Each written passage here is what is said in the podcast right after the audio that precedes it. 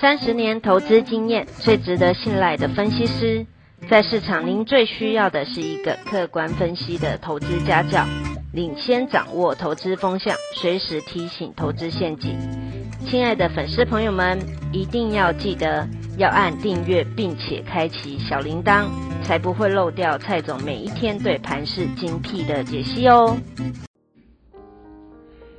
各位粉丝朋友，大家好，我是蔡章，现在是礼拜二盘后的分析。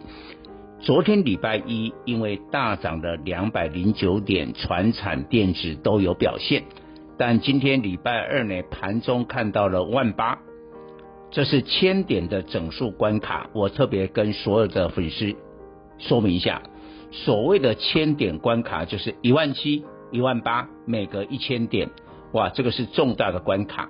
我们就举上市哦，一万七之后，哎，其实大盘曾经在五月中旬，你应该记记得吧？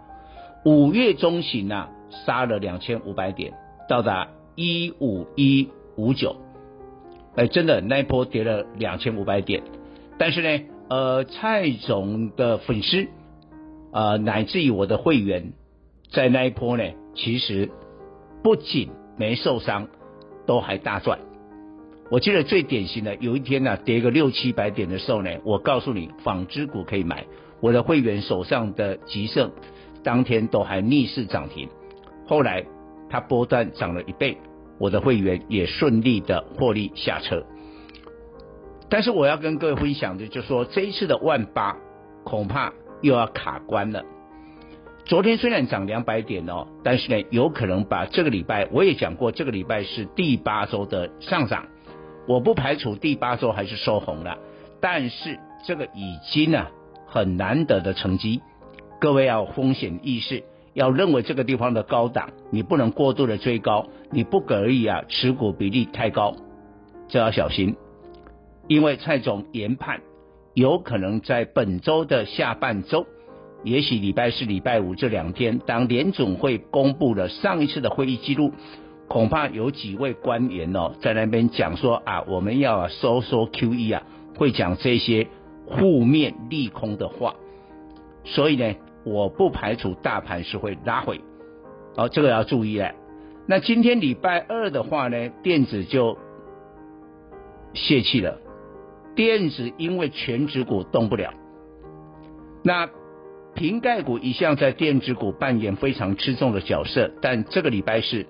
大立光以前的股王啦，大立光啊，要话说，我认为哈，他也不会讲出太乐观的话，他顶多是说第三季啊状况会好一点，但会好到哪里，我看也不会太好。所以呢，电子的全值股还是有压力的。那下个礼拜就是台积电的话说嘛，那更重要了嘛。所以中小型的电子为主。但是呢，最近中小型的电子也不是没涨哦，也涨了有一些喽。今天万八的时候呢，它就给你啊绕跑了。所以今天呢，还是靠传产。我也分享我们一个研究的心得啊、哦。我们大盘第一次在万七收在万七是四月十五号，那今天七月六号万八，等于过去这段时间涨了一千点，大盘大概接近六趴的涨幅。但是呢，你知道吗？从四月十五号万七到现在的万八，这一千点，你要挑对股票呢？你没有挑船产，老实讲，你赚指数搞不好赔差价哎。涨最多的这段时间涨最多的航运涨一百九十七趴，你看涨了快两倍。钢铁涨三十五趴，哦，其余造纸啦、波涛啦、哦纺织啦，都有不错的这个涨幅。但是电子呢，我告诉你，好惨，跌两趴。哎，万七到万八涨了一千点，电子跌两趴。哎，当然这个是电子整个指数嘛，你挑对了这个电子的话，个别股也许是大涨，但是呢，那个难度就很高。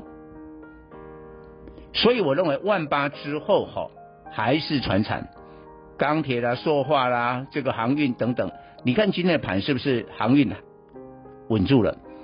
阳明还涨停，散装轮虽然 BDI 指数跌，但是有些我有讲过嘛，BDI 它下面还分成啊海岬型的，在铁矿砂的，现在比较弱一点，但是在谷物黄小玉的巴拿马那个运价今年涨了两百二十趴嘞，那昨天第一天跌跌多少？零点六六趴，各位，今年以来飙了两倍多，啊一天给你跌不到一趴，你认为相关的散装轮到底是利多还是利空？当然是利多啊，还是利多啊。哦，所以今天也有散装轮涨停板的，所以呢，要深入的去分析。最重要就是美国联总会呢，QE 不变了，大宗商品的价格还在涨了，欧美的民众施打了疫苗了，刚性的需求了，而不是对电子的产品，而是日常生活的用品。这个过去我都已经讲到了，这个已经不知道 N 次了，所以大家要注意到这个方向。以上报告。本公司与所推荐分析之个别有价证券无不当之财务利益关系。本节目资料仅供参考，投资人应独立判断、审慎评估并自负投资风险。